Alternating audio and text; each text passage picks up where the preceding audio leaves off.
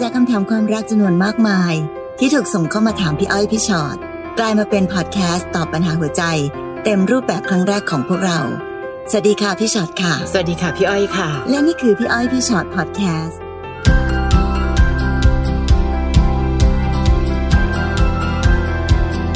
สวัสดีค่ะมาแล้ว สวัสดีค่ะค่ะพี่อ้อยพี่ช็อตพอดแคสต์นะคะ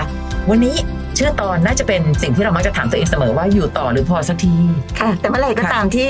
เราตั้งคำถามแบบเนี้ยจริง ๆ แล้วอะค่ะใจอะอยากอยู่ต่อไปเกินครึ่งอะใช่ค่ะไม่งั้นไม่ต้องไม่เสียเวลาตั้งคำถามหรอกพี่อ้อยจริง แล้วเวลาที่เราฟังปั๊บพี่อ้อยพี่ช็อตมักจะบอกถึงอันหลังอะค่ะ พอมั้งพอพอยังลูกพอยังเราเป็นพวกแบบ ช่วยทำให้น้องมีกำลังใจมากขึ้นหรือตัดกำลังใจไม่ค่อยแน่ใจเหมือนกัน อยากให้มีความสุขสักทีไงนะคะ มองโลกตามความเป็นจริงค่ะเดี๋ยวนะอย่าหลอกตัวเอง ใช่เพราะเวลาคนอื่นโดนคนอื่นหลอกอะไม่เจ็บเท่าหลอกตัวเองหรอกจริง ๆ นะคะอะคนแรกของเราน้องสุวิภาน้องถามว่าหนูไม่รู้ว่าหนูควรอยู่ต่อหรือหยุด แค่นี้ดีนะคะ แฟนหนูไม่มีเวลาให้เลย เวลาคุยกันก็ทะเลาะกันทุกคืน แต่ถามว่ามีมือที่สามไหมไม่มีนะคะ เพราะตลอดสองปีมานี้ไม่เคยมีเลยเรื่องมือที่สามเข้าใจว่าเขางานเยอะ เคยเคลียร์กันนะคะ เขาบอกว่าเขารักหนู ที่เขาก็ต้องทำมาหาเงินไง ที่ทำแบบนั้นก็เพื่อหนูและเพื่อครอบครัว แต่การคบกันและไม่ค่อยมีเวลาอยู่ด้วยกันแบบนี้มันจะไปรอดจริงๆหรอคะพี่หนูจะแก้ปัญหานี้ยังไงดีคะ คือถามว่าคบกันแล้วไม่ค่อยมีเวลาให้กันรอดไหมอะ พี่ว่ารอดได้นะ ถ้ามีความเข้าใจนะคะ แต่เพียงเพียงแต่ว่ามันคงเป็นเรื่องของการ balance ไม่เหมือนกันว่า พอดีที่ตรงจุดไหนค่ะแต่อันหนึ่งน้องสุวิภาต้องเข้าใจกันว่า จริงๆแล้วน้องโชคดีนะคะ ที่ยังไม่ได้มีปัญหาเรื่องมือที่สามอะไรที่ค่ะโอ้โหใครๆเขาแบบเจอเรื่องกันมาหนักเดือดเนื้อร้อนใจกันมากมายเนอะน้องยังไม่มีปัญหาเรื่องนั้นเลยค่ะและที่สำคัญที่สุดคือเขาทำงานเข้างานเยอะ แล้วเขาก็บอกว่าเพราะรักแล้วก็ หาเงินเพื่อเราเพื่อครอบครัวค่ะ ซึ่งทั้งหมดทั้งปวงนี้เป็นเรื่องของความดีงามหมดเลยค่ะนะคะ เพราะฉะนั้นอันหนึ่งต้องเข้าใจในความโชคดีของตัวเองก่อน แต่ในขณะเดียวกันนั้น ก็แปลว่าเราเองก็ต้องมีความเข้าใจและคุยกันถึงเรื่องของความ balance ด้วย คือพี่ไม่อยากให้คุยกันก็ทะเลาะกันน่ะคือนั่นนั่นหมายความว่าน้องสุวิภากำลังแสดงการเรียกร้องโดยวิธีที่ผิดค่ะมันก็เลยทำให้เกิดความไม่เข้าใจแล้วก็ทะเลาะกัน ถามว่า น้องอยากได้เวลาจากเขาผิดไหมไม่ผิด พี่ว่าเป็นเรื่องปกติ พื้นฐานปกติของคนรักกันทุกคู่ค่ะ ต่างก็อยากจะมีโอกาสได้ใช้เวลาด้วยกันงั้นบางทีทำงานเหนื่อยหนักตั้งใจมุ่งไปข้างหน้า แต่สุดท้ายแล้ว ถ้าคนข้างๆรอไม่ไหวอยู่ไม่ได้อืมแล้วหายไปความสำเร็จอันนั้นของเขามันก็จะไม่มีเราอยู่ด้วย แต่เพียงแต่ว่าวิธีการของเราเองในการจะแสดงออกถึงการเรียกร้องการร้องขอนั้นน่ะพี่ว่า ต้องหาวิธีที่ไม่ทะเลาะกันอืมนะคะ ต้องอาจจะต้องเป็นการให้กำลังใจกันชื่นชมกันเชิงบวก หรือเพียงแต่บอกว่าเอองั้นเอางี้ไหมตกลงกัน อาทิตย์หนึ่งขอเวลา ตรงไหนสักตรงหนึ่งที่เป็นเวลาของเรา หรือแม้แต่การทำงานอยู่ ก็สื่อสารกันไป บอกกันไหมว่ายังรักยังคิดถึงกันอยู่อะไรแบบเนี้ยค่ะ พี่ว่ามันไปรอดได้น้องมันไปรอดได้ ขอเพียงเราสองคน balance ให้มันดีกันละกันค่ะนะคะ อันนั้นในกรณีที่ผู้ชายยังน่ารักค่ะ อย่างที่หนูบอกนะอืมคำว่ามีมือที่สามไม่ใช่เป็นปัญหาเดียวในโลกนะคะ ของปัญหาความรักค่ะแต่ปัญหาคือเอ๊ะทำไมตอนที่เขาพอมีเวลาเขามีความสุขจริงไหมในการคุยกับเราอืมและตอนนี้น้องกำลังทำให้เวลาที่มีน้อยอยู่แล้ว เสียเวลาหนักขึ้นไปอีก เวลาคุยกันก็น้อย คุยกันทีไรก็ทะเลาะ เห็นไหมคะว่าการทะเลาะของเรา มันยิ่งทำให้เวลาตรงนั้นกลายเป็นเวลาที่ไม่มีคุณภาพ และในที่สุดแล้วพี่อ้อยเคยคุยกับน้องๆผู้ชายหลายๆคน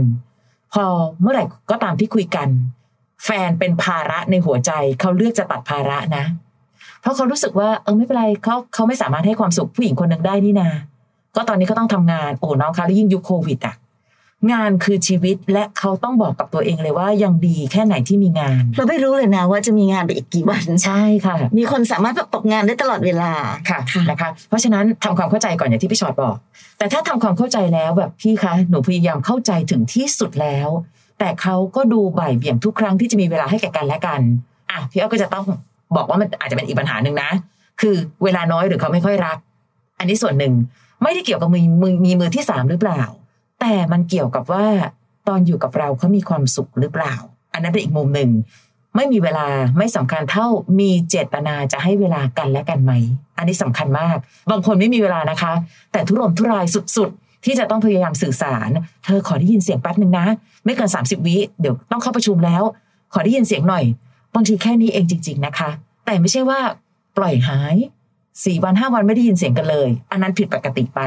พี่ไม่แน่ใจว่า แฟนน้องไปทางด้านไหนมากกว่ากันนะคะ แต่ตั้งสติและขอให้ปัญหาที่เกิดขึ้นไม่ได้เกิดขึ้นจากเรา งี่เง่าเรียกร้องแบบไม่เข้าใจก็แล้วกันค่ะเพราะปัญหาแบบนี้แก้ไม่ได้ด้วยการทะเลาะกันใช่ทะเลาะกันให้ตายนะ ถ้าอีกค่ะฝ่ายยังไม่ได้ตั้งใจอยากจะช่วยแก้ปัญหานะค่ะ ยังไงก็ไปไม่รอดใช่นะคะเพราะที่น้องถามบอกว่ามันจะไปรอดจริงๆไหมมันขึ้นอยู่กับสองคนค่ะค่ะ คนสองคนตั้งใจที่จะไปให้รอดหรือเปล่า ถ้าตั้งใจมันก็ไปรอดได้ค่ะนะคะ อีกคนนึงน้องสกายค่ะ น้องสกายบอกว่า ผมมีแฟนเป็นรุ่นน้อง ผมรักเขามากค่ะ จนวันหนึ่งที่บ้านเขาให้ไปมั่น ผมก็ตั้งใจทำงานเก็บเงิน พาครอบครัวไปมั่นเขา แต่หลังจากวันนั้นเราดูห่างๆกัน วันหนึ่งได้คุยไม่กี่คำแค่ผมทักถามว่าทำอะไรกินอะไรหรือยัง เขาก็ยังไม่ว่างตอบผมเลยอืมทักไปคุยโทรไปตอนค่ำๆเขาก็ยังบอกว่ายุ่งค่ะจนผมเริ่มชิน นี่ผมงงว่ามันเกิดอะไรขึ้น แต่ก็ยังไม่มีโอกาสได้เคลียร์ได้คุยกันเลย ผมควรทำยังไงดีครับ ถ้าไปกันต่อพี่ๆว่าจะรอดไหม หรือผมควรจะตัดจบแค่นี้ค่ะ ทุกคนถามว่าจะรอดไหมสองคำถามเลยนะคะค่ะรอดไม่รอดอยู่ที่คนสองคน แค่ตอนเนี้ยพี่ว่ายังไม่มั่นใจว่าปัญหาที่เกิดขึ้นคืออะไร เออเดี๋ยวก่อนทำไมนะ ก่อนหน้านั้นก็ยังดีๆอยู่พอมั่นกันใช่ปุ๊บแล้วเปลี่ยนไปเลยอย่างเงี้ยเหรอหล่อเลยหรือคิดว่าอ๋ออันนี้เป็นความชัวร์แล้วก็ไม่ต้องดูแลมากๆ ซึ่งผิดวิสัยคนรักกันไปหน่อยค่ะ คนรักกันการผ่านพิธีไม่ได้มีอะไรเปลี่ยนมากมายหรอกค่ะ บางคนกลับรู้สึกมั่นคงปลอดภัยในความสัมพันธ์มากขึ้นด้วยซ้ำแต่สิ่งที่เกิดขึ้นตอนนี้คือ เหมือนเขาหมังหมังๆเมินเมินๆมีเราก็ดีไม่มีก็อยู่ได้ คนเราจะยุ่งอะไรนักหนาคะ24 ชั่วโมงก็เท่ากันหมดแหละแต่เมื่อไหร่ก็ตามที่เราใส่ใจใคร เราจะมักมีเวลาให้กับคนคนนั้นเสมอ แล้วไอ้การที่ไม่มีเวลาให้เลยไม่แน่ใจว่าเขายุ่งอะไร หรือแค่จริง ๆ ไม่อยากใส่ใจ ทั้งหมดอยู่ที่น้องคนเดียวไม่ได้นะคะ ขนาดโอกาสจะเคลียร์ยังไม่มีเลย เพราะฉะนั้นคำว่าโอกาสจะเคลียร์ไม่ใช่ว่าพอมีโอกาสเคลียร์ปั๊บทะเลาะนะ คล้าย ๆ กับคนก่อนหน้านี้ คุยดีๆ ถามก่อนเหนื่อยไหมมีอะไรบ้างเกิดขึ้นในชีวิต เธอไม่ค่อยมีเวลา ตกลงเอาเวลาตรงนั้นเนี่ย ไปแก้ปัญหาอะไรอยู่หรือเปล่า เราสามารถช่วยแก้ปัญหาด้วยได้ไหม คือทั้งหมดก็แค่ถามแล้วค่ะว่าไปทำอะไรมานั่นแหละค่ะแต่บางทีกว่าจะได้ไอ้คำตอบวิว่าธีไปการทำอะไรมาถามเนี่ยใช่ค่ะมันต้องถามแบบเอออ้อมไปอ้อมมาหน่อยค่ะนะคะสกายเรามาถึงขั้นมั่นกันแล้ว เพราะฉะนั้นก่อนจะตัดสินใจอะไรต้องคิดให้เยอะ เพราะว่าสิ่งที่เกิดขึ้นไม่ใช่แค่คนสองคนละ แต่มันคือการรับรู้ของทั้งสองครอบครัว คือพี่ไม่ได้บอกว่าห้ามเลิกห้าม ห้ามแบบว่าถอนมั่นนะ แต่หมายถึงว่าขอให้เป็นความพยายามแบบถึงที่สุดก่อน ตอนนี้ถ้าเดาจากคำถามของน้อง ดูน้องยังมีอารมณ์ กลุ่นกลุ่นๆโกรธโกรธและอารมณ์ไม่เคยทำให้ทุกอย่างดีขึ้นนะคะใจเย็นค่ะ คงต้องคุยกันแหละแต่สุดท้ายแล้วเนาะยังไงก็ตามแต่คนสองคนต้องคุยกันอยู่ดีอะนะคะๆค่ะเพียงแต่ว่าวันนี้แอบหนักใจแทนนิดนึงตรงที่เขาบอกว่าอืมอะไรยุ่งยุ่งไปหมดน่ะคือเอาง่ายๆนะการถามว่าทำอะไรอยู่ กินอะไรยัง พี่ว่าน้องสกายก็คือทำหน้าที่ของแฟนที่น่ารักแล้วนะค่ะนั่นไอการตอบว่าตอนนี้อ๋อทำงานอยู่แป๊บนึงหรือแบบว่าโอเค อิ่มแล้วหรืออะไรเงี้ย มันง่ายมากในการตอบ แต่บอกว่า เออไม่ว่างที่จะตอบอืมอันเนี้ยพี่แอบเป็นห่วงแทนอยู่เหมือนกันว่า เอ๊ะมันเกิดอะไรขึ้นค่ะหรือว่ามันมีอะไรบางอย่างที่ดึงดูดความสนใจของเขาไปจากเรามากกว่านะคะ แต่สุดท้ายแล้วอย่างที่บอกค่ะ ก็ต้องพยายามหาเวลาคุยกันให้ได้ คุยกันตรงๆ คุยกันดีๆเฮ้ยก่อนหน้านี้ทำไมไม่เป็น ตอนนี้หลังจากมั่นแล้วทำไมถึงเป็นแบบนี้อืมมีอะไรไม่สบายใจหรือเปล่าหรืออย่างพี่อ้อยว่าเมื่อกี้มีอะไรให้ช่วยบ้าง ตอนนี้สิ่งที่เป็นปัญหาในชีวิตเธอที่เธอทำให้ต้องไปค่ะแบบใช้เวลากับมันน่ะมันคืออะไร และฉันพอจะช่วยได้ไหมฉันเป็นคู่มั่นนะไม่ได้เป็นคนอื่นนะคะลองคุยกันดีๆค่ะ รอดไม่รอดอยู่ที่ตรงนั้นแหละอยู่ที่สองคนคุยกันแล้วถ้าเขาพูดออกมา บอกอะไรออกมานั้น เราค่อยกลับมาแล้วทบทวนอีกทีไอ้คำว่าจะไปต่อหรือจะพอแค่นี้เนี่ยค่ะพี่ว่าเดี๋ยวก่อนอีก step หนึ่งไหมขอให้รู้ก่อนว่าปัญหาคืออะไรก่อนจะได้รู้ว่าแก้ได้ไหมค่ะนะคะนะใจเย็นๆค่ะ และอีกอันหนึ่งไม่รู้สิในฐานะผู้หญิงคนหนึ่งผู้หญิงสามารถทำอะไรได้ตั้งหลายอย่างในเวลาเดียวกันอืมต่อให้ยุ่งแทบตายนะคะ สติ๊กเกอร์ไลน์สบายมากค่ะ ยิงปึ้ง ใช้เวลาไม่เห็นกี่วิเลยอะค่ะ เพื่อจะบอกว่าเธอไม่เคยหายไปจากความคิดถึงของฉันนะคะ ลองดูลองดูน้องอนุสราค่ะหนูคบกับผู้ชายคนหนึ่งหนูเจอเขาที่เกาหลี เราสองคนคุยกันได้ประมาณ 7-8 เดือน เขาเป็นผู้ชายที่ดีมากค่ะ ไม่เจ้าชู้ ไม่ติดเหล้าแต่มันติดตรงเรื่องเงินค่ะ เพราะว่าเราสองคนทำงานคนละที่ เวลาหนูไปหาเขาหนูเป็นคนออกค่าใช้จ่ายจ่ายเอง หนูติดแค่เรื่องนี้เรื่องเดียว หนูเคยพูดคุยกันถึงเรื่องนี้แล้ว แต่เขาก็ไม่เคยคิดจะช่วยหนู หนูไม่รู้ว่ามีใครเป็นแบบหนูไหมควรไปต่อหรือหยุดแค่นี้ดีคะ ปัญหาเรื่องเงินค่ะค่ะ แต่อยากรู้จังเลยว่าที่หนูพูดอะหนูพูดยังไงเนาะอืมคือคือพี่เข้าใจเลยนะว่าเรื่องเงินมันเป็นเรื่องละเอียดอ่อนอะค่ะบางทีมันมันออกแนวยากๆหน่อยสำหรับการที่ใครบางคนจะพูดออกไปแต่หนูบอกว่าหนูเคยพูดแล้วนะคะ แต่เขาก็ไม่เคยคิดจะช่วยหนูค่ะ อันเนี้ยพี่ว่าประเด็นเนี้ยสำคัญเนาะอืมคือเราเคยร้องขอค่ะแต่เขาก็ทำเฉยๆแปลว่าอะไรเอ่ย แปลว่าเขาไม่มีค่ะ หรือแปลว่าเขาไม่คิดอยากจะช่วยค่ะ เอออันนี้ต้องต้องใช่ต้องใช่ลองดูเหมือนกันหมายถึงว่าน้องอาจจะต้องลองคำนวณดูเองเหมือนกันเนาะว่าค่ะในที่สุดแล้วอะเออเออเขาอยู่ในสภาวะที่ทำงานแล้วได้เงินน้อย ดูแลชีวิตตัวเองก็ยังไม่ไหวแล้ว ก็เลยมาช่วยดูแลเราไม่ได้ อันนั้นก็จะเป็นอีกประเด็นหนึ่งค่ะหรืออีกประเด็นหนึ่งโอ้โหเงินดาวเงินเดือนก็สูง งานการก็ดี แต่ไม่อยากจ่ายอะอันนี้ก็จะเป็นอีกประเด็นหนึ่งต้องแก้คนละแบบนะพี่อ้อยค่ะ จริงๆน่ะ คือคือน้องบอกว่าอยู่คนละที่อืมการที่น้องเดินทางไปหาใครสักคนหนึ่งคือพี่ไม่แน่ใจเหมือนกันว่า เราเป๊ะเรื่องนี้มากเกินไปไหมอืมเช่น เธอออกค่านี้ให้หน่อยเดียอ้าวทำไมเขาเงียบ เธอเนี่ยเดินทางมันยากอะ จ่ายค่ารถให้หน่อยดิคือคือบางทีอย่างที่บอกค่ะเรื่องเงินมันเป็นเรื่องเซนซิทีฟอยู่แล้วมันเป็นเรื่องละเอียดอ่อน แต่ละอย่างที่มันแตกต่างกัน หรือลองหาวิธีไหมคะ เช่น ช่วงนี้ไม่ค่อยได้เจอกันนะ ไม่ค่อยมีตังค์เลยอะตั๋วแพง แล้วลองดูซิว่าปฏิกิริยาของเขาคืออะไร คือบังเอิญมันก็ยากเหลือเกินค่ะ ที่จะบอกว่าเธอต้องจ่ายสิเธอต้องจ่ายสิ มันไม่มีใครต้องอะค่ะ ไม่มีใครอยากหรือไม่อยากจ่ายค่ะเท่านั้นเอง การที่คนสองคนอยู่ทำงานคนละที่ และดิ้นรนจะมาหากันและกันนั้น มันเป็นเรื่องของใจนะเอาจริง ๆ มีใจที่อยากจะเจอ ยังไงก็ได้ขอให้ได้เจอกัน แต่ควรเป็นทั้งสองฝ่ายไม่ใช่ว่าเป็นใครคนใดคนหนึ่งพยายามอยู่เพียงผู้เดียว พี่ว่าเงินคือส่วนประกอบหนึ่งที่มันวัดเหมือนกันว่า ตกลงฉันทุรนทุรายอยู่ฝ่ายเดียวใช่ไหม ในการที่จะพยายามรักษาความสัมพันธ์ของคนที่อยู่กันไกล ๆ แต่ถ้าบังเอิญว่าเฮ้ยเขาบอกเออไม่ได้เจอนานแล้วอะไหนอะตั๋วแพงเหรอจองเร็วขึ้นได้ไหมอะยังไงได้บ้างพี่ว่าความอนาทรร้อนใจก็สามารถที่จะยังพอวัดได้ว่า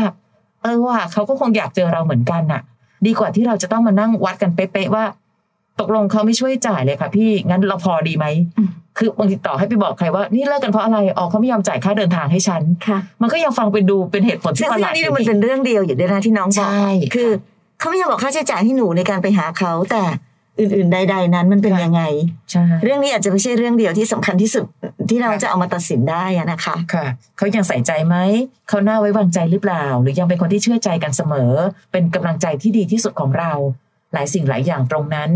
หนูลองเอามาประกอบการตัดสินใจดีไหมไอการจะพอหรือไม่พอเนี่ยพอบอกว่าอ๋อเพราะเขาเรื่องเงินเขาไม่ช่วยเลยค่ะ มันก็จะฟังดูแบบว่าเออเนาะ เอ๊ะ เราก็อยากได้แต่เขาให้ไม่ได้ หรือเขาไม่อยากให้ อันนี้เป็นประเด็นที่สำคัญมากในการที่เราต้องดู ค่ะ ค่ะ คนต่อไปน้องเรย่านะคะ เรย่าบอกว่าหนูโสดมาได้หนึ่งปี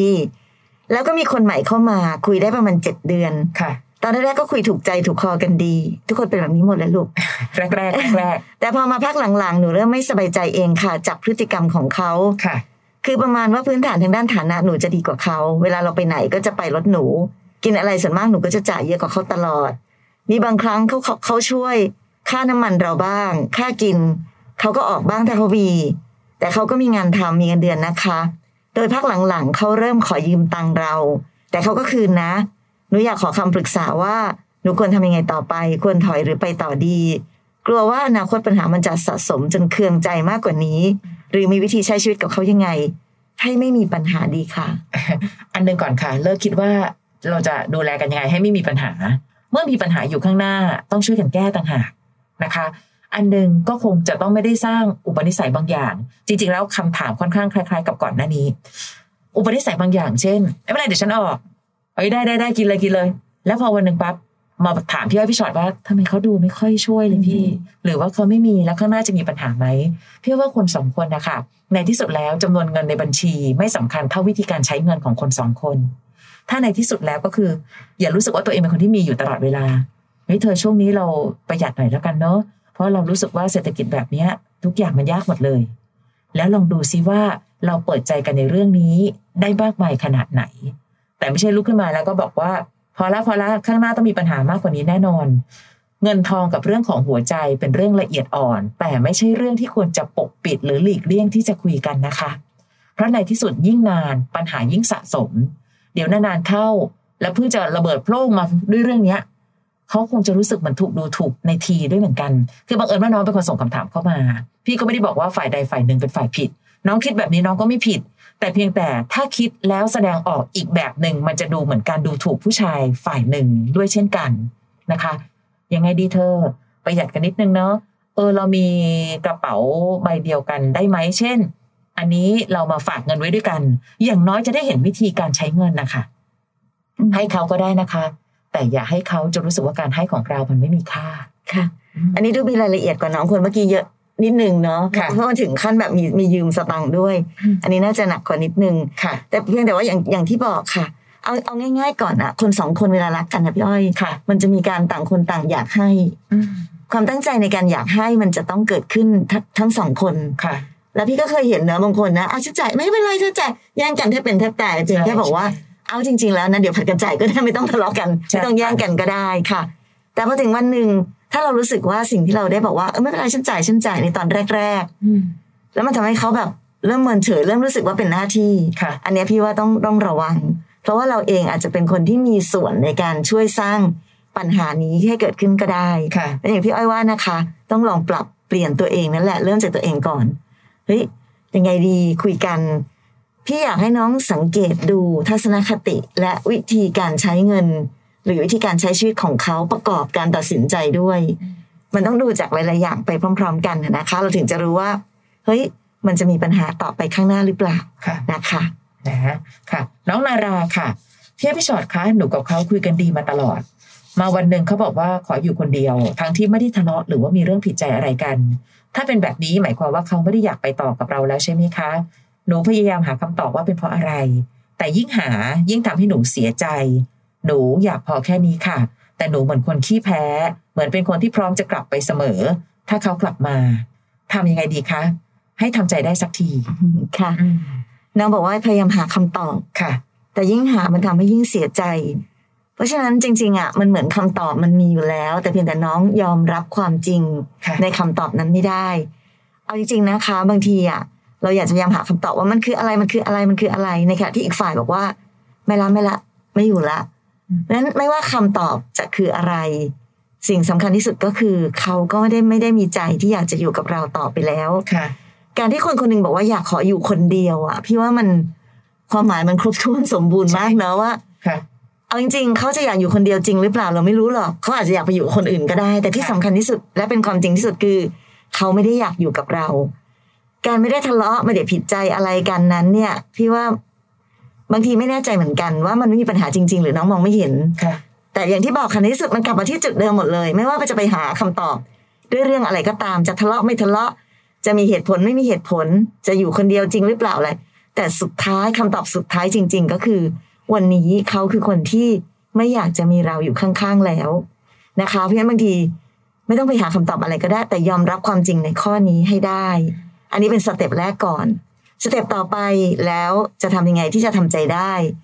พร้อมเสมอที่จะกลับไปถ้าเขากลับมายังค่ะเขายังไม่ได้แสดงเจตจำนงใดๆในการอยากกลับมาเลย เพราะฉะนั้นตรงนี้อย่าเพิ่งไปคิดนะคะ เพราะฉะนั้นสิ่งที่เราต้องจัดการบริหารจัดการให้ได้คือความรู้สึกตัวเองตอนนี้ว่า เราจะอยู่ยังไงในวันที่ไม่มีเขาอยู่ข้างๆแล้ว ถ้าถามพี่ก็ต้องบอกว่า ไม่ต้องยังไงใช้ชีวิตไปให้ได้ในแต่ละวันให้ค่ะปกติให้ได้ มีอะไรต้องทำทำบางคนต้องเรียนหนังสือเรียน ต้องทำงานทำสิ่งมีความหมายในชีวิตของเรายังมีอีกหลายอย่างนอกจากเขา ดูแลพ่อแม่ครอบครัวทำงานทำอะไรทุกอย่างที่ควรทำทำไปเรื่อยๆ ในแต่ละวัน และในแต่ละวันมันจะมีจังหวะหัวใจอ่อนแอและหัวใจแข็งแรงสลับกันไปค่ะ เวลาทำอะไรแล้วหันไปใส่ใจเรื่องนั้น หัวใจจะแข็งแรงขึ้นมาอ๋อต้องทำนี่ต้องทำนั่น แต่วันไหนหัวใจอ่อนแอ ก็ร้องไห้เสียใจก็ได้ ใช้ชีวิตแบบนี้ค่ะ จริง ๆ คนอกหักทุกคนในโลกนี้ใช้ชีวิตแบบนี้ทั้งนั้นค่ะและในที่สุดวันหนึ่งเราจะพบว่า ทุกอย่างมันจะผ่านไปได้แต่ละวันแต่ละวัน แล้วความรู้สึกเจ็บปวดมันก็จะบรรเทาเบาบางไปได้เองนะคะค่ะยอมรับความจริงก่อน เรารักเขามาก แต่เขาดูไม่รักเราแล้วอืมนะคะ เพราะฉะนั้นการฝืนใจคนที่ไม่มีใจไว้อยู่ใกล้ๆเรา ตัวน้องนั่นแหละจะทรมานที่สุด ช่วงเปลี่ยนผ่านยากสุดค่ะร้องไห้รักษาตามอาการเสียใจอะพี่อะเสียใจเลยลูกเสียใจเลย วันนี้หนูดีขึ้นแล้วนะอืมโอเคพรุ่งนี้กลับไปอ่อนแอเหมือนเดิม นี่คือลูกปกติเวียนว่ายตายเกิดสักพัก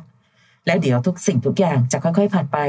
บังคับคนที่ไม่มีใจให้อยู่ใกล้ๆทรมานค่ะนะคะค่ะ น้องวิภาค่ะ น้องวิภาบอกว่าหนูกับแฟน ช่วงเดือนสองเดือนที่ผ่านมาเรามีปัญหากันนิดหน่อยค่ะ เป็นเรื่องไม่เข้าใจกันในครอบครัว แต่เขาขอกลับไปอยู่ที่บ้านของเขาสักพัก และทิ้งให้หนูอยู่คนเดียว ซึ่งแต่ก่อนเขาไม่เคยห่างหรือทิ้งให้หนูต้องอยู่คนเดียวเลยเขาเบื่อหนูหรือเปล่าคะหรือเขาไม่รักหนูแล้ว หรือหนูคิดมากไปเอง ที่เป็นกังวลมากที่สุดคือหนูไม่เคยใช้ชีวิตอยู่คนเดียวเลยค่ะ ตั้งแต่แต่งงานก็ตัดสินใจลาออกเพื่อมาอยู่กับเขาอืมหนูควรเดินหน้าต่อไปยังไงดี หรือตัดจบพอแค่นี้เพื่อเริ่มชีวิตใหม่อ๋ออันนี้ใช้ชีวิตไปถึงแต่งงานแล้วด้วยซ้ำค่ะนะคะ ชีวิตคนเริ่มต้นใหม่ได้ทุกวันค่ะ ก่อนเจอเขาเรายังอยู่ได้เลย แม้ว่าไอ้ก่อนเจอเขามันอาจจะนานมากแล้วก็ได้นะคะ เพราะว่าหนูอาจจะใช้ชีวิตแต่งงานหรือว่าใช้ชีวิตคู่กับคนนี้มาโดยตลอด แต่ชีวิตมีความเคลื่อนตัวทุกวัน สิ่งที่เรามักจะพูดเสมอคือ ต่อให้มีคู่ก็ต้องอยู่เป็นโสดให้เป็น เพราะไม่รู้ว่าวันใดวันหนึ่งในอนาคต เราก็ต้องใช้ความโสดของเรากลับมารีไซเคิลอีกครั้งหรือเปล่า เพียงแต่ตอนนี้น้องเองกำลังอ่อนแอค่ะเลยคิดว่าการไม่มีเขาคือความแย่ที่สุดในชีวิต แต่ในที่สุดไม่มีใครตายเพราะใครถ้าใจไม่ยอมนะนะคะ วันนี้มันเป็นแค่ความเคยชินหายไป ที่ที่เคยคิดว่าปลอดภัยกลับกลายเป็นที่อันตรายที่สุด เป็นที่ที่ทำร้ายหัวใจเรามากที่สุด วันนี้ค่อยเป็นค่อยไป ไม่ต้องคิดถึงวันหน้ามากมาย เอาแค่รอดทีละวันก่อน วันนี้พอได้แล้วพี่ วันนี้โอเคละ เดี๋ยวก็รอดได้ทุกวันนะคะ คราวนี้หนูถามว่า เอ๊ะ เบื่อหนูหรือเปล่าเขาไม่รักหนูแล้วใช่ไหมหนูคิดมากไปเองไหมทั้งหมดเจ้าของคำตอบคือเขานะคะ วันนี้เตรียมความพร้อมไว้ก่อน บางทีการคิดบวก คือการคิดลบไว้ก่อน เพื่อจะหาวิธีการในการรับมือ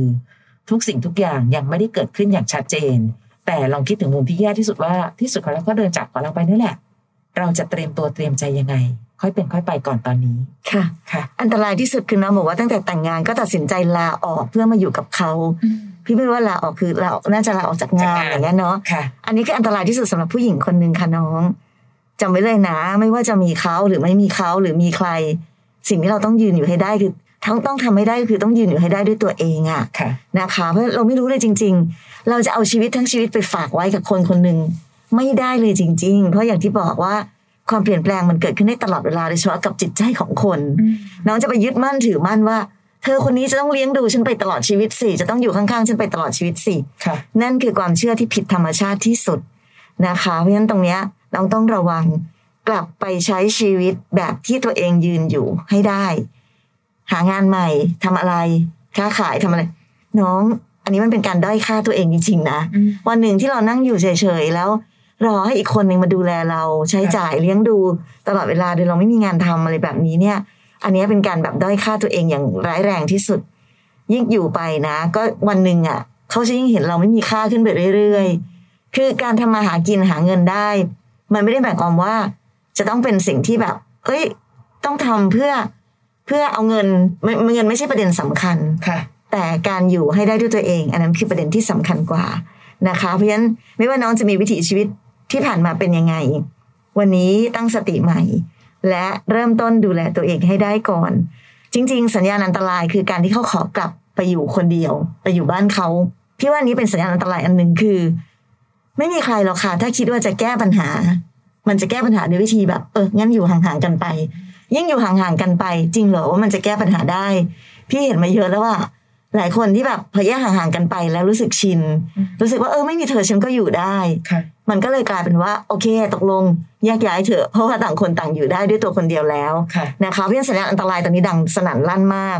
สิ่งที่หนูจะต้องทำคือย้อนกลับไปจุดที่พวกเราชอบบอกหลาย ๆ คนก่อนก็คือยอมรับความจริงให้ได้ก่อนอืมวันนี้เขาอยากอยู่คนเดียวเว้ยค่ะเขาอยากอยู่แต่ไม่มีเรานะคะ แล้วเราก็ต้องกลับมาอย่างที่พี่อ้อยบอกตะกี้ ถ้าไม่มีเขาแล้วเราจะอยู่ยังไง อันนี้คือสิ่งที่สำคัญที่สุดและน้องควรจะต้องคิดเป็นเรื่องแรก มากซะยิ่งกว่าแบบเออทำไมเขาเบื่อหรือเปล่าเขาไม่ได้ไม่รู้คำตอบตรงนั้น ไม่มีใครรู้ใจเขาค่ะไม่มีใครรู้ใจใคร เราอย่างรู้จิตใจเขาไม่ได้ แต่ดูจากการกระทำของเขาได้ค่ะ การแสดงออกที่เขาไม่อยากอยู่ข้างๆ เราแล้ว อันนั้นชัดเจนที่สุดแล้วแหละเนอะไม่ว่าอะไรจะอยู่ในใจเขา เขาไม่อยากอยู่ใกล้เรา อันนั้นคือสำคัญที่สุดนะคะนะคะ น้องวาสนาถามมาสวัสดีค่ะพี่อ้อยพี่ชอตคะอยากขอคำปรึกษาเรื่องความรักที่เหมือนจะสมหวังแต่ยังไม่สมดังใจ เรื่องมีอยู่ว่าเราสองคนเจอกันในกลุ่มหาคู่ คุยกันได้สักระยะก็เลยตกลงคบกันพากันออกมาใช้ชีวิตข้างนอกสองคนล้มบ้างลุกบ้างก็ประคับประคองกันไป จะเข้าสู่ปีที่สาม ฝั่งพี่สาวเขาบังคับให้น้องเขาเลิกกับเราค่ะ เพียงเพราะว่าอยากให้น้องชาย รู้จักกับเพื่อนผู้หญิงของเขาที่ฐานะดีกว่าเรา แต่น้องเขาก็ยืนยันที่จะไม่เลิกนะคะ แต่พี่สาวเขาก็ยังไม่ยอม ยังพยายามบีบบังคับเรา จนบางทีหนูอยากพอแค่นี้สับสนจังเลยค่ะ มันเหนื่อยไปหมดแล้วค่ะอืมเวลากรณีแบบนี้เรามักจะพูดเสมอว่าคนกลางสำคัญที่สุดนะคะน้องค่ะน้องอาจจะเหนื่อยอาจจะท้อแต่พี่ว่าคนลำบากใจกว่าน่ะคือแฟนหนูนั่นแหละ เพราะว่าลองลองลองเอาใจเขามาใส่ใจเราสิค่ะฝั่งหนึ่งก็แฟนที่รักมาก อีกฝั่งหนึ่งก็เป็นพี่สาว ซึ่งคนในครอบครัวค่ะ ยังไงก็ต้องถือว่ามีความสำคัญค่ะจะบอกว่าแบบเฮ้ย มีแฟนแล้วแบบทิ้งคนในครอบครัว ก็อาจจะเป็นคนที่ไม่ค่อยน่ารักเท่าไหร่นั่นแน่นอนค่ะโดยสถานการณ์แบบเนี้ยคนกลางเขาจะต้องลำบากใจอยู่แล้ว เพราะฉะนั้นอยู่ที่เขา ถ้าเกิดเขารู้สึกว่าเขายังอยากสู้ เขายังอยากมีเรา เขายังอยากจะทำทุกอย่างเพื่อที่เราจะได้ใช้ชีวิตด้วยกันต่อไป สิ่งที่น้องควรทำก็คือเป็นกำลังใจให้ แล้วก็ไม่สร้างปัญหาเพิ่มให้กับเขาค่ะและอยู่ข้างๆเขาอย่างดีที่สุด เพราะฉะนั้นส่วนหนึ่งจริง ๆ แล้วอะถ้าน้องบอกว่าหนูเหนื่อย พี่ว่าเขาเหนื่อยกว่านะอืมเขาเหนื่อยเป็นสองเท่านะค่ะเพราะเขาต้องแบกรับความรู้สึกของทั้งสองฝั่งนะคะ เพราะฉะนั้นพี่ว่าน้องควรจะต้องลองเอาใจเขามาใส่ใจเราดู ถ้าเมื่อไหร่ก็ตามที่เขาบอกว่าเขาไม่ไหวแล้วเขาจะแบบเลิกละปล่อยมือละไม่สู้ละ อะอันนั้นแปลว่า หมดค่ะจบหมดทาง เพราะว่าปัญหาแบบนี้แก้คนเดียวไม่ได้ค่ะ ต้องแก้ด้วยกันสองคน ถ้าคนกลางเขายังอยากจะไปต่อ พี่ว่าน้องก็ควรจะต้องตั้งสติแล้วก็ต้องแข็งแรงกว่านี้เนาะเพราะเขายังอุตส่าห์จะสู้เพื่อเราเลยอะใช่ค่ะนะคะ ก็คิดว่าพี่สาวเขาเป็นโจทย์ที่ดี จะได้รู้ใจผู้ชายของเราสักทีว่าตกลงรักฉันมากขนาดไหน ไม่ต้องมีการแยกข้าง ตกลงเธอต้องแบบว่า เลือกฉันสิแล้วก็ไปปฏิเสธพี่สาวเขา เรามานั่งดูกันดีกว่าว่า แฟนของเรารักเรามากพอจะเดินหน้าต่อหรือเปล่า เพียงแค่ว่าถ้าข้างหน้ายังไม่เห็นอนาคตทำปัจจุบันให้ดีที่สุด เดี๋ยวถ้าปัจจุบันดีๆ เขาเองยิ่งรักเรามากขึ้นเรื่อยๆ เขาจะยิ่งมีแรงไปปฏิเสธ หรือแม้แต่แก้ปัญหาที่เกิดขึ้นจากพี่สาวของเขานะคะค่ะ น้องเปรี้ยวค่ะ น้องเปรี้ยวบอกว่าพี่อ้อยพี่ชอตคะคือแฟนหนูเขาติดอย่างอื่นมากเกินไป เช่น ติดเพื่อน ติดเล่นไม่ค่อยสนใจหนู แต่หนูก็พยายามเข้าใจเขาตลอดนะคะ บางทีก็เริ่มมีคิดบ้างว่าเขาเริ่มเบื่อหนูเหรอ แต่หนูก็ทำเป็นหลับหูหลับตามาตลอดจนวันนี้เขามาเริ่มติดมือถือ อาการเหมือนเขามีคนอื่น เพราะปกติเวลาที่เขาไปเตะบอลเขาจะไม่เอามือถือไป แต่ทุกวันนี้เอาไปด้วยตลอด กินเดินนอน มือต้องจับมือถือตลอดเวลายิ่งหลายวันมานี้เขาก็ไม่ให้หนูจับมือถือของเขาเลยค่ะ หรือมันควรถึงเวลาที่หนูจะต้องเลิกหลับหูหลับตาแล้วครับพี่อันหนึ่งค่ะหนูบอกว่าหนูทำเป็นหลับหูหลับตา สิ่งหนึ่งที่ไม่ควรหลับหูหลับตาคือ เอ๊ะทำไมอยู่กับเราแล้วเธอดูไม่มีความสุขนะ เธอเลยต้องไปหาความสุขจากสิ่งแวดล้อมอื่น อันเนี้ยเราต้องเปิดตาเปิดใจเหมือนกันนะคะ ว่าเกิดอะไรขึ้นกับเรา เพราะว่าในที่สุดบางทีเรามักจะคิดว่าปัญหาความรัก เขาต้องมีคนอื่นอย่างเดียวเท่านั้น ถึงจะเป็นปัญหาที่ทำให้คนสองคนเลิกกัน แต่พี่ว่าปัญหาที่สำคัญกว่าไม่เกี่ยวกับมีคนอื่นไหมแต่เกี่ยวกับมีเราแล้วก็มีความสุขไหมมากกว่า เพราะน้องบอกเองว่าเขาติดอย่างอื่นตลอดเวลาแต่ไม่ติดหนูอยู่อย่างเดียวเลยอะ เห็นไหมคะ เพราะฉะนั้นการพยายามเข้าใจไม่ใช่ต้องใช้ความพยายาม แต่ต้องคุยกันแล้วดูซิว่าเราเข้าใจได้จริง ๆ หรือเปล่า ว่าคืออะไร เคยคุยกันไหมคะว่าการเป็นแฟนของเรา เราเป็นแฟนที่เธอยังโอเคกับเราไหมอยากให้ปรับตรงไหนหรือเปล่า เพื่อพูดคุยกัน ไม่มีใครสมบูรณ์แบบหรอกค่ะ คนเรารักกันในข้อดี แล้วก็หยวนหยวนในข้อเสียทั้งนั้น เพียงแต่บางทีเราก็คิดว่าฉันดีที่สุดแล้วนะ แต่ใครจะรู้ว่าในอีกมุมหนึ่ง ทำไมเขาดูเหมือนมีความสุขกับเรื่องอื่นมากกว่าเราทุกครั้งเลย การติดมือถือถามว่าเขามีอาการแบบนี้น่าสงสัยไหมพี่ว่าน่าสงสัย และน้องไม่ได้คิดมากด้วย เพราะทำแบบนี้ยากจะไม่คิดอยู่แล้ว อะไรก็ตามทีไม่ได้บอกว่ามือถือต้องมาเปิดให้ให้การและการดูตลอดนะ แต่สิ่งที่เขาทำคือ มันผิดวิสัยไปหน่อยจับมือถือเขาก็ไม่ได้ และมือถืออยู่กับตัวตลอดเวลาแปลว่าไม่มีความลับอะไรอยู่ในนั้น เพียงแต่วันนี้ไม่ต้องบอกว่าหนูจะเลิกปิดหูปิดตาแล้วนะคะ หนูลองเปิดใจและนั่งคุยกันเลยดีกว่า ว่าตกลงความสัมพันธ์ของเราตอนเนี้ยคืออะไร ยังไง แย่ตรงไหน ดีตรงไหน และที่สำคัญ เรายังอยากเดินต่อกันจริงหรือเปล่านะคะๆค่ะนั้นอย่างที่บอกเนอะบางทีบางคนคิดแบบนี้จริงๆนะพี่อ้อยคือ คิดว่าแบบเออเออไม่ว่าปัญหาจะมีอะไรเกิดขึ้น ฉันก็พยายามจะทำรับได้แล้วกัน รับให้ได้รับให้ได้เพื่อที่จะได้ไปต่อกันค่ะให้ได้แบบสงบสุขอะบางคนคิดว่าความสงบสุขแปลว่าเกิดจากการที่เราทำเป็นไม่สนใจในปัญหาที่มันเกิดขึ้นแต่อย่างที่บอกนะคะน้อง บางทีไอ้การที่เราคิดว่ามันไม่เป็นไรเนี่ย มันเหมือนกับเอาปัญหาไปซุกไว้ใต้พรมอะค่ะเหมือนแบบซุกขยะไว้ใต้พรมอะพอถึงวันหนึ่งปุ๊บเปิดมาโอ้โหบานเลย แล้วก็แบบขยะท่วมตัวอะไรแบบนั้นนะคะค่ะเพราะฉะนั้นมันคือทำความเข้าใจกับเขาพยายามเข้าใจเป็นเรื่องดี แต่ในขณะเดียวกันนั้นต้องพยายามค่อยๆ แก้ปัญหาไปด้วยใจจากวันที่ปัญหามันเป็นเรื่องเล็ก ๆ มันอาจจะลุกลามใหญ่โตไปเรื่อยๆเพราะว่าเราไม่ได้ไปสนใจมันหรือไม่ได้ตั้งใจจะไปแก้ไขมันนะคะ ก็อันนี้ก็ต้องอวยพรให้น้องยังรู้ทันและใช่แก้ทันอะ ยังแก้ทันเนาะค่ะเพราะมันเหมือนแบบเออปล่อยๆเข้ามาเรื่อยๆอืมในระหว่างที่น้องปล่อยๆเข้ามาเรื่อยๆอะพี่ก็ไม่รู้ว่า เมื่อปัญหาระหว่างเราไม่ได้แก้อะมันก็จะสะสมที่ทำให้เขายิ่งรู้สึกว่าถอยห่างเราห่างเราห่างเราไปเรื่อยๆหรือเปล่าค่ะจนถึงวันนี้หูสัญญาณอันตรายอีกแล้ว ดังสนั่นเลยนะค่ะ การเริ่มติดมือถือหรือใดๆเมื่อกี้ที่พี่อ้อยบอกแหละว่าเฮ้ยมันต้องสงสัยแหละมันมีให้น่าสงสัยจะตายค่ะเพราะฉะนั้นเราก็ไม่รู้เหมือนกันเนี่ยค่ะว่าเราแหละเป็นคนที่ทำให้เพิกเฉยไม่สนใจหรือเราพูรับตาอย่างน้องว่าจนปัญหามันลุกลามถึงขั้น หนักกว่านั้นก็คือไปมีคนอื่นแล้วหรือเปล่าค่ะอันนี้นะคะสุดท้ายก็ต้องกลับมาแล้วคุยกันดีๆ คุยกันตรงๆ ลองถามกันซิว่าเฮ้ยวันนี้เรายังรักกันมากพอ ที่จะมาจับมือและแก้ไขปัญหาร่วมกันหรือเปล่า ค่ะนะทุกปัญหาความรักไม่มีใคร เป็นผู้ผิดแต่เพียงผู้เดียวนะคะค่ะบางทีเราก็ผิดกันเฉลี่ยเฉลี่ยกันไปนะคะ ใครก็ตามทีที่ติดตามกันอยู่ค่ะพี่อ้อยพี่ชอตพอดแคสต์จริงๆ แล้วเรายังมีอีกหนึ่งพอดแคสต์นั่นคือพี่อ้อยพี่ชอตตัวต่อตัวค่ะนะคะอันนั้นเนี่ยก็จะมีแขกรับเชิญมานั่งคุยกันด้วย เข้าไปเซิร์ชกันง่ายๆเลยใน Apple Podcast หรือว่าในแอป Podcast ที่เรามีอยู่นั่นแหละนะคะค่ะนะเผื่อว่าเราจะได้มาฟังกันในรูปแบบอีกรูปแบบหนึ่งในการเรียนรู้วิธีคิดจากชีวิตคนอื่นกันนะคะ วันนี้ขอบคุณมากเลย ไปต่อหรือพอแค่นี้ช่างน้ำหนักที่สุขหรือทุกข์ถ้ายังสุขอยู่ลุยต่อ ถ้าทุกข์มากเหลือเกิน เมตตาตัวเองเถอะว่าโถเธอทุกข์มาเยอะละพอสักทีนะคะขอให้ตั้งหลักตั้งใจตั้งตัวให้ทันนะคะ ขอบคุณค่ะอ่าสวัสดีสวัสดีค่ะ ฟังพี่อ้อยพี่ช็อตพอดแคสต์ episode ที่แล้ว ใครมีเรื่องราวอยากจะถามพวกพี่นะคะ ทิ้งคำถามเอาไว้ที่ inbox Facebook fanpage พี่อ้อยพี่ช็อตตัวต่อตัวนะคะ